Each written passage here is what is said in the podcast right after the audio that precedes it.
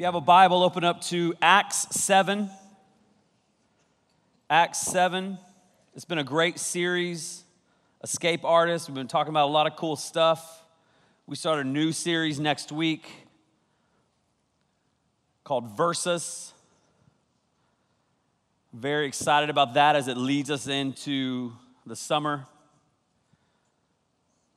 Talk about some spiritual warfare and some different things in that series. So uh, continue to come, continue to tell people about it, continue to see what God does. If you have your Bibles, Acts seven. Um, this part is not going to be on the screen, so if you don't have your Bible, man, pay attention to this. If you need a Bible and you have a phone, uh, there's a sweet app. It's called YouVersion, and that is a great tool to use to read the Bible. I use it quite a bit. Again, it's called YouVersion. On there are Bible plans, uh, different reading plans, devotionals, stuff you can do with your friends and keep each other accountable on that. Pretty cool deal. And so I want to read to you Acts seven. I'm going to start in verse fifty-one. And this is a dude named Stephen. And Stephen is right now uh, yelling at some of the most important people of the time, called the Sanhedrin. These people, they knew what was up, according to them. And this guy is going off. He, it's, it's called pretty much Stephen's sermon, and I encourage you to read it. Not right now. It's really long, but it's really good. I don't even know the dude breathes while he's just going off at everybody. He's like, let me tell you about Jesus. Wham! And just is going. And these people, by the way, aren't Jesus fans. He is going off. And I want to read the very end of his sermon to you. He just got done talking about their mamas and their daddies. For real. Okay? And you know you don't do that, okay? Like, that's bad. Especially if you don't like that person and that person's like, well, your mama? Like, whoa, say, say that again. Say, say that again. Your daddy, say, say it again.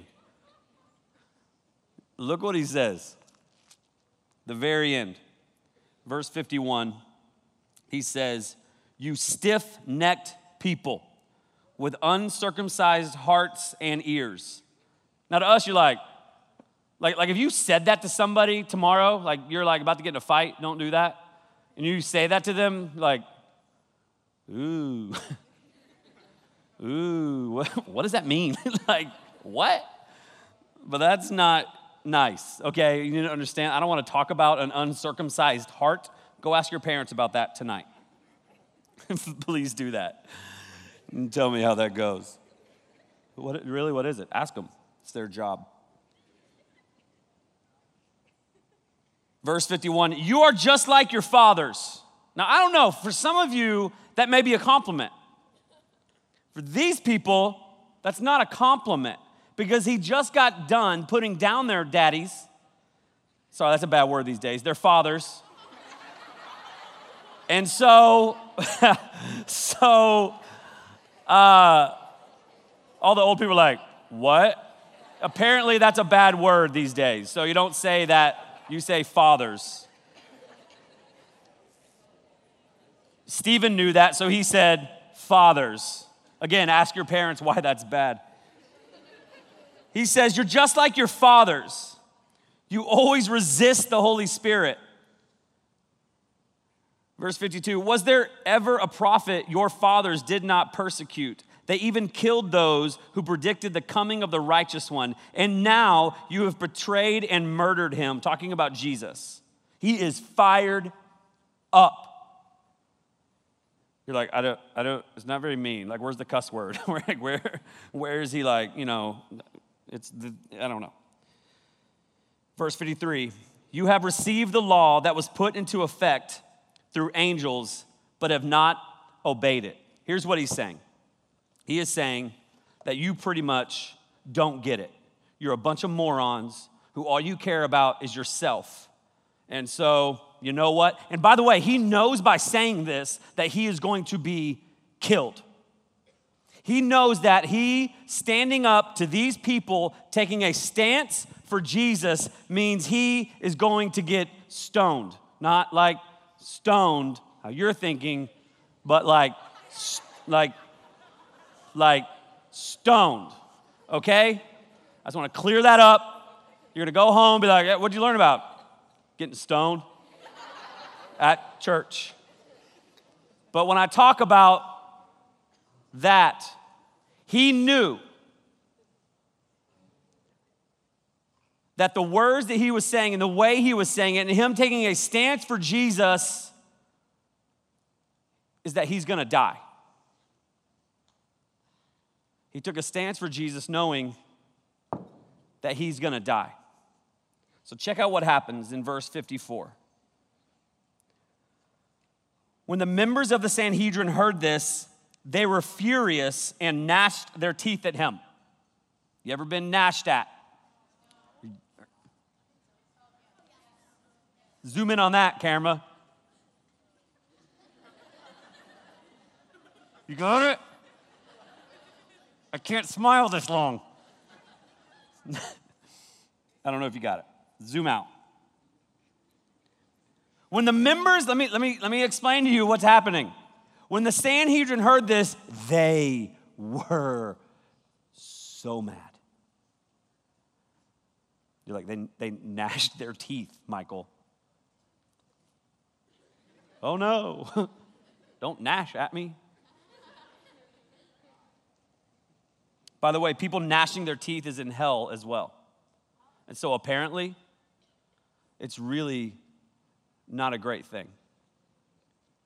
And so if you're talking right now, this is the part where I need you to stop. We live in a world just like what we're reading about right now. We live in a world that in some places, if you take a stand for Jesus Christ, that you will be killed on the spot. We live in a world right now that if you go to certain places in the world, inclu- including the United States, if you take a stance for Jesus Christ, you will have your head cut off. That's real. We live in a world that uh, there are people that do mass killings because they don't agree with what that religion is about. We live in a world where you have to have police and you have to have armed guards and you have to have undercover police and cops in churches and in youth ministry settings. We live in a world that people have actually talked to people preaching about Jesus and said, you can't get on the stage and do that or I will hurt you or your family. We live in a world that there is, uh, you know, a, a school shooting, and in the school shooting, a sweet girl says, uh, well, she has the opportunity to live. All she has to do is say uh, that she doesn't love Jesus Christ. She has a gun pointed to her head. True story, you know it. Gun pointed to her head, a gun pointed to her head, and says, if you can just say you don't love Jesus, you will live. And she says, I love Jesus, and she dies on the spot. That's our world. And maybe that's not where you think you live, but I'm telling you right now, that's where we live. So, are you willing to take a stance for Jesus Christ if you're a Christian? Are you willing to do whatever it takes for him? Are you so solid in your walk with him that it doesn't matter? What's your reaction whenever, if you had the opportunity to tell somebody about Jesus, well, if I tell them I may die, would you do it? Me? Yes, no doubt about it, one hundred percent. And I think all of you know that about me. What about you? The truth is, you can't even stand up for Jesus on the football field. You can't even stand up for Jesus on the basketball court at church. You can't even stand up for Jesus during volleyball club. You can't even stand up for Jesus in your family. You can't even stand up for Jesus in your lunchroom. So my goodness, whenever it gets real, what are you gonna do? You can't stand up for Jesus when you're alone with a significant other. And this guy is standing up for Jesus knowing that he is about to be stoned to death, where he is about to have rocks hurled at him until he dies. And we say, I love Jesus. And you, you your hands are up and you go to beach retreat and you sing the songs and you do the stuff and you da-da-da-da, but when it comes down to it, I'm curious about you. How strong is your walk with him? What's your reaction when life falls apart? My prayer is that tonight you don't hear a creative music set. You don't hear a creative message. My prayer is that you are challenged so much that you're willing to do whatever it takes to stand up and tell people about Jesus. Is your life, is your friendship, is your family being threatened because of your love for Jesus?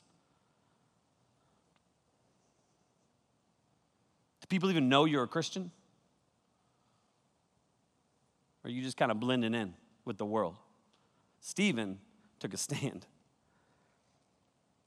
Verse fifty-five, Stephen, but Stephen, full of the Holy Spirit, looked up to heaven and saw the glory of God and Jesus standing at the right hand of God. Underline the word standing. This shows right here that he is being wrongly judged.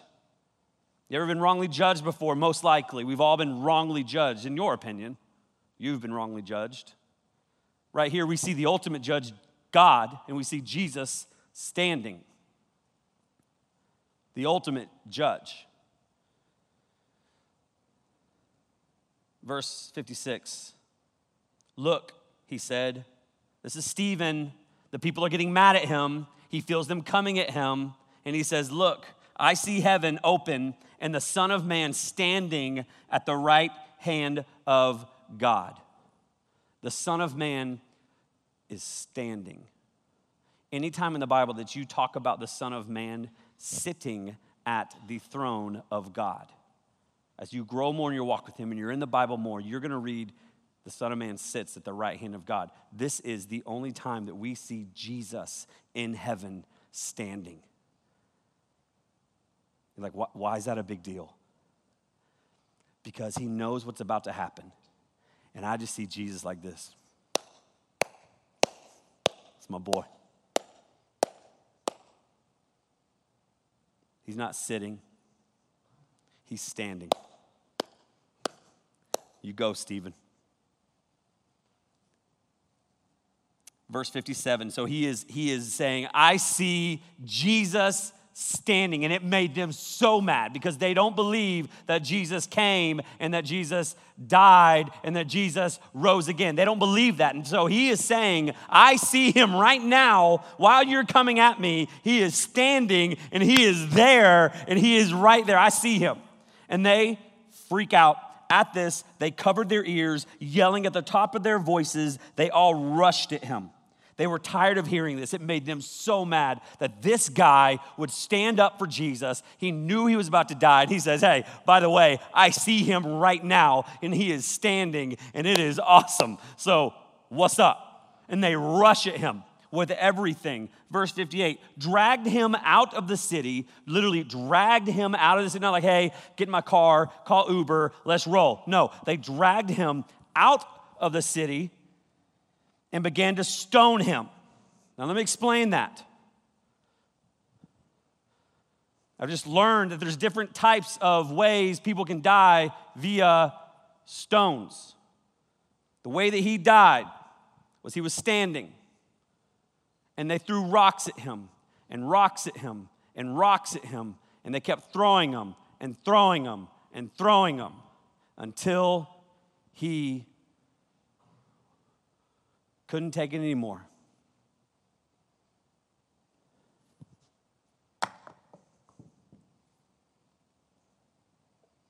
They dragged him out. They began to stone him.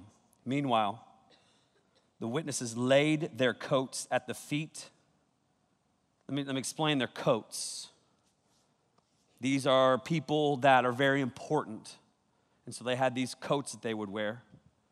And what they would do is they laid them down at the feet of somebody they trusted because that was all they had, was that coat was very important to them. It's like when, you, when you're about to go do something. I don't know what that is that's important. You're like, hey, for you, hold my phone. I trust you. You don't know the code. Hold my phone.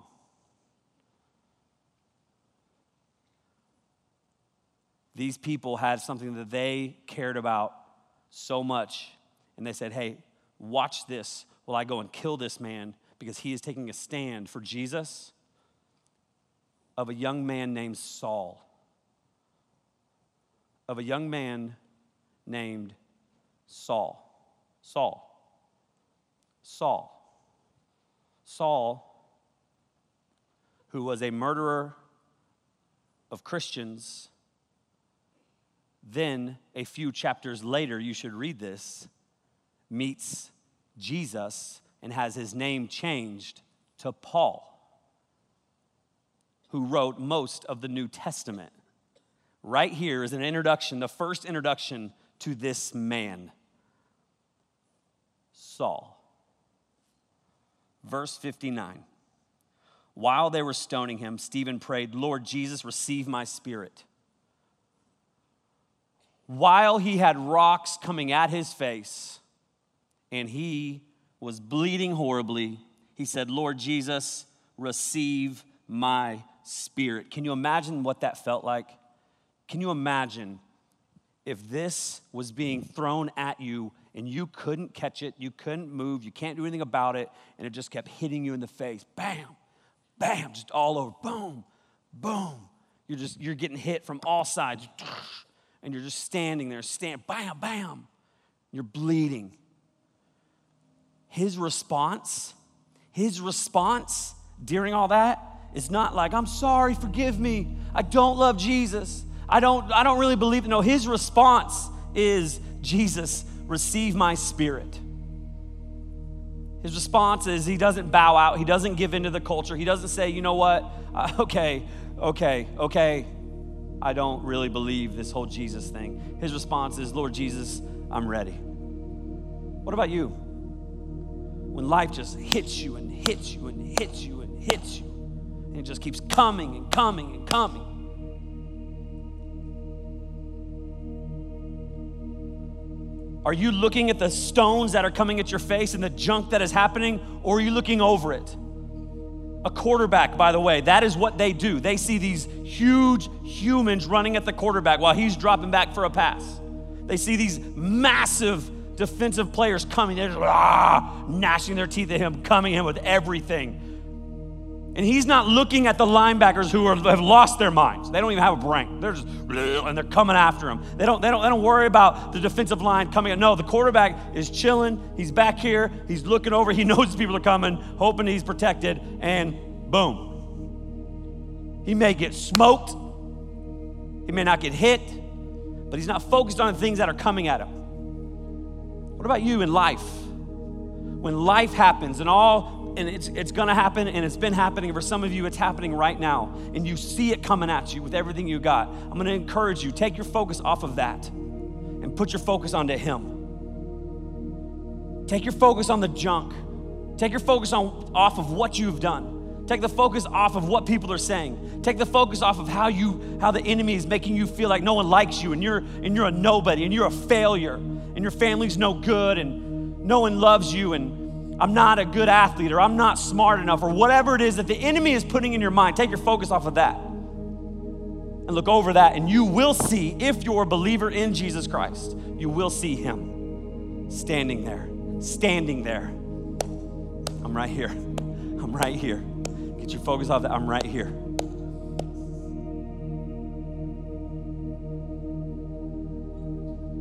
Look what else he says.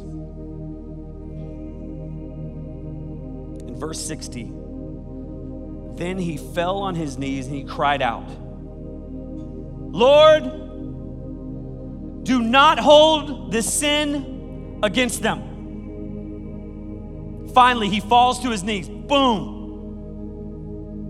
Lord, forgive them, for they don't know what they're doing. And then it says, he fell asleep. It doesn't say he died. Because when you fall asleep, you get to wake up. And when he wakes up, he sees Jesus face to face. He didn't die. Why did he not die? Why from this point on in the Bible, when somebody dies, they really have only fallen asleep? Is because Jesus defeated death on the cross. Death is no longer, oh, death, where's your sting? Death has been defeated when Jesus rose again. And we see right here that Stephen fell asleep. Stephen, amazing. But Stephen is not the hero of the story. Like Stephen, Jesus had an amazing ministry. Check this out. Like Stephen, Jesus had an amazing ministry. Like Stephen, Jesus was given an unjust, unfair, horrible trial. Like Stephen, Jesus was accused of blasphemy. That's why he died. That's why they both died. Like Stephen, he was led out of the city and he was executed horribly. Like Stephen, he prayed for those while Jesus was on the cross, saying, "Father, forgive them. They don't know what they're doing." Unlike Stephen, Jesus died and he rose again so that when you fall asleep, you wake up and you see him. Jesus is the hero of the story. And so what about you? If tonight, if tomorrow, if a month from now, you died, would that be death? Or are you falling asleep? For me, I have made Jesus Christ the center of my life, and I've asked him into my life, and he has changed my life, and I have a relationship with him. And life is hard, and I look over the things coming at me, and I see Jesus. What about you? Because believe it or not, we are all going to face the moment of death or sleep. When you wake up, as a Christian, you see Jesus. If you don't have a relationship with Jesus, you don't wake up. And that's real. And tonight, I want to give you an opportunity to know without a shadow of doubt